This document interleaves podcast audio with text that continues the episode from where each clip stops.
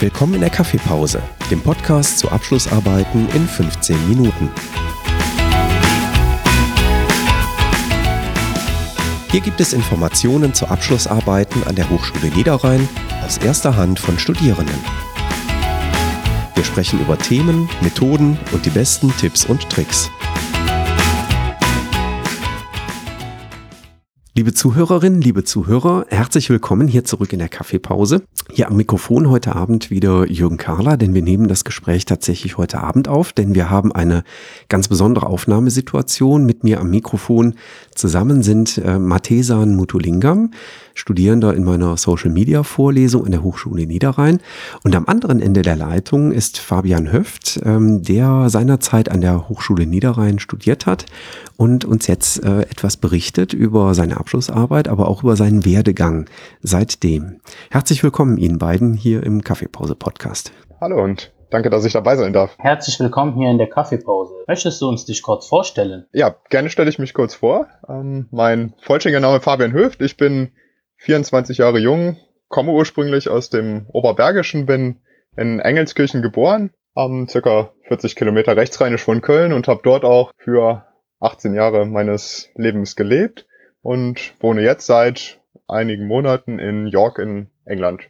Hast du direkt nach der Schule angefangen zu studieren oder was hast du vorher gemacht? Ja, also ich habe mein Abitur in Lindler gemacht, auch, auch in Nordrhein-Westfalen und hatte schon immer den Drang dazu, was relativ Praktisches zu machen und habe mich dann dazu entschlossen, ein duales Studium in Kooperation mit der Deutschen Bahn zu absolvieren, ähm, den Studiengang Projektengineering und habe dort immer in drei Monatsphasen gearbeitet und studiert und habe dann äh, und im Rahmen dieser Praxisphasen diverse Stationen innerhalb der Deutschen Bahn durchlaufen, unter anderem zwei davon auch hier in England, wo ich jetzt gerade lebe. Und im Anschluss an das Bachelorstudium habe ich mich dazu entschlossen, ähm, in die Beratungsbranche zu wechseln und habe hab parallel dazu dann auch mein Master in MBA an der Hochschule Niederrhein absolviert. Also ja, ich habe direkt nach der Schule angefangen zu studieren. Aber das finde ich ja einen ganz spannenden Werdegang.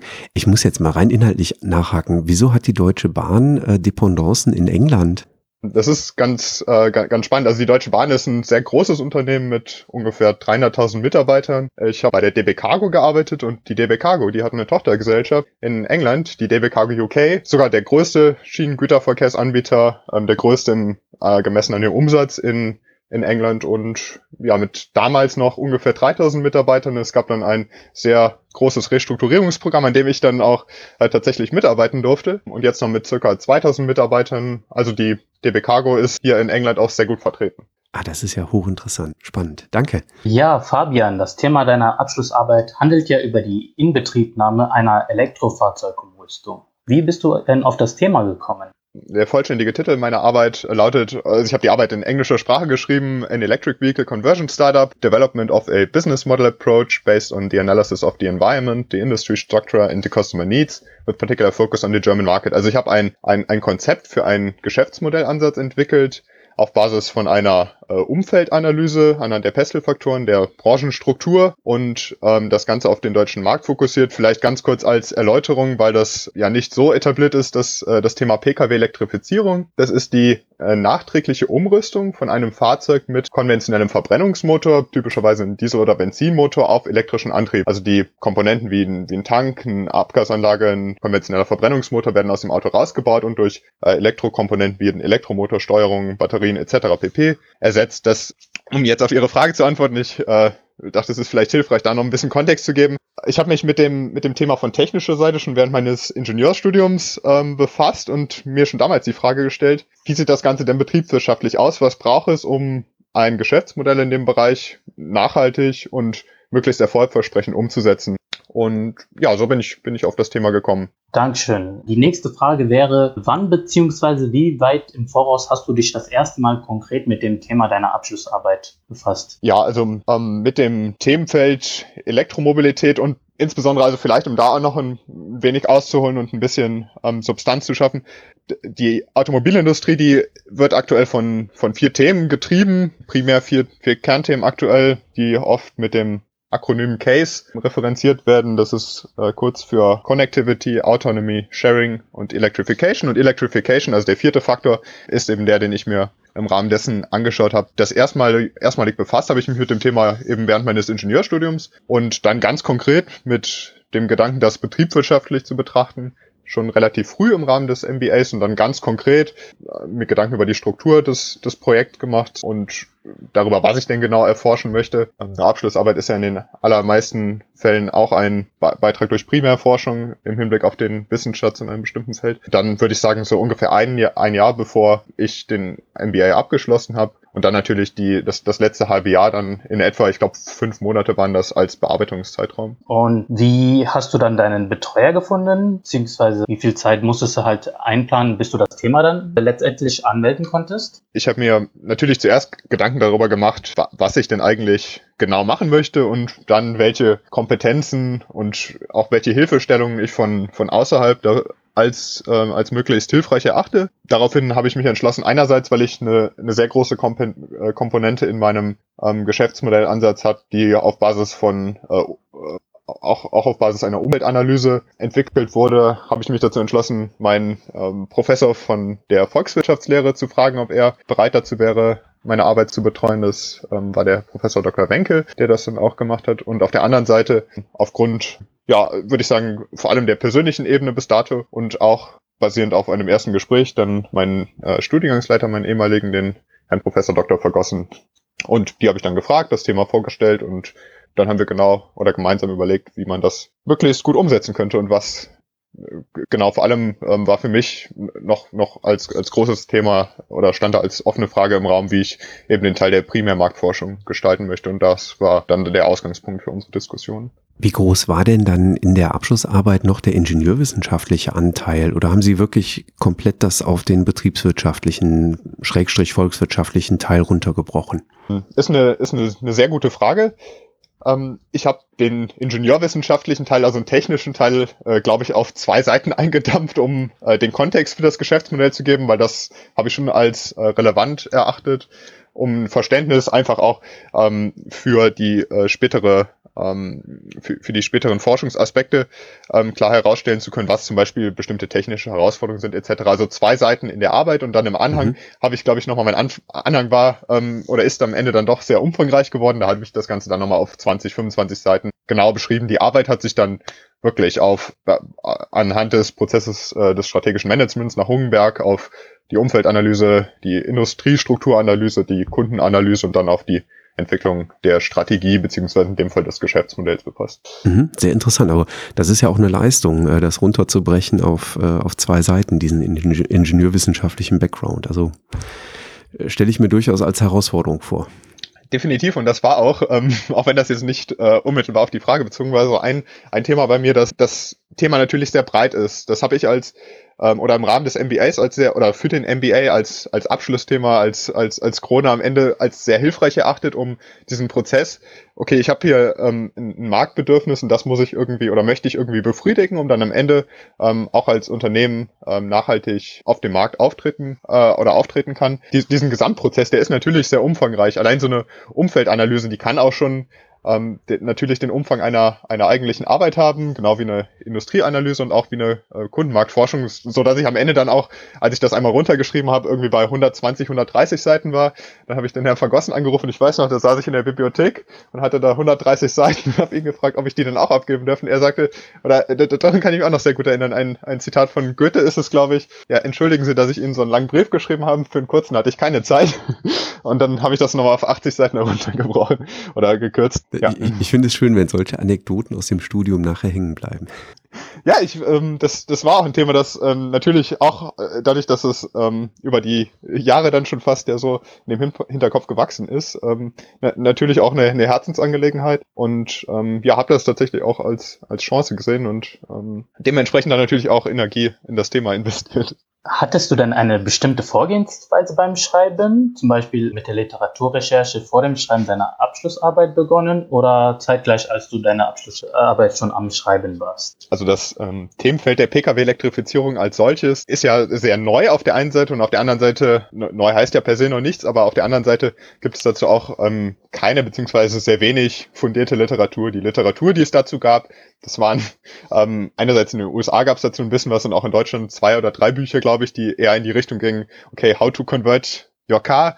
Also weniger wissen, wissenschaftlich fundiert, um das ähm, ähm, recht neutral zu beschreiben. Die Werkzeuge, die ich angewendet habe, das war dann primär der Teil, also eine methodische ähm, Ausgestaltung und Rationalisierung, Begründung. Die hat sich dann auf die, die Pestle-Faktoren, Porter's Five Forces und vor allem ähm, dann die Beschreibung der qualitativen und quantitativen Ansätze ähm, befasst. Das habe ich schon, würde ich sagen, recht früh gemacht. Und ja, von daher die die, die reine Beschreibung der, der, der Methodik hat dann vor allem dieses Literaturgerüst gegeben, was jetzt zum Beispiel ähm, bei, bei der Arbeit, die ich heute mache, darüber werden ja, glaube ich, zu späterer Stelle auch noch machen, sehr unterschiedlich ist, wo dann ja auch ein Großteil des, des theoretischen Rahmens die, die eigentliche Arbeit darstellt. Und ich würde sagen, dass die Primärmarktforschung und deren Auswertung und Diskussion bei mir im Hinblick auf den, den Zeitaufwand den größten Teil dargestellt hat. Und wenn wir jetzt die Contribution, heißt das ja so oft im, im akademischen Feld, also den Beitrag, den, den, den Mehrwert zu einer Arbeit im akademischen, das kann man ja in eine Contribution to Theory, was ja, oder eine, eine ähm, ein Beitrag zur, zur Theorie, was ja oftmals das, ähm, der, der Fokus akademischer Arbeit ist und ein, eine Contribution to Managerial Practice, also ein Beitrag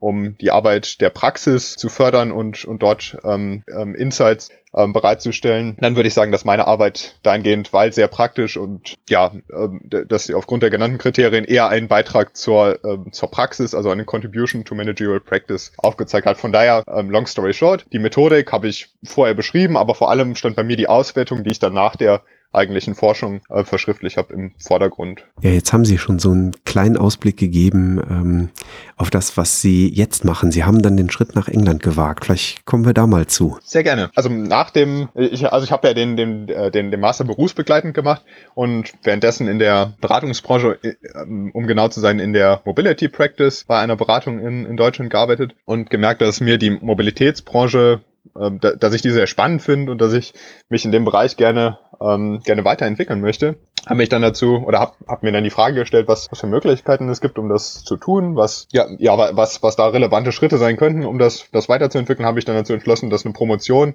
ähm, in der ich mein Projekt selber gestalten kann, eine, eine sehr gute Option ist und habe mich dann dazu entschlossen, ähm, eine Promotion in England zu absolvieren.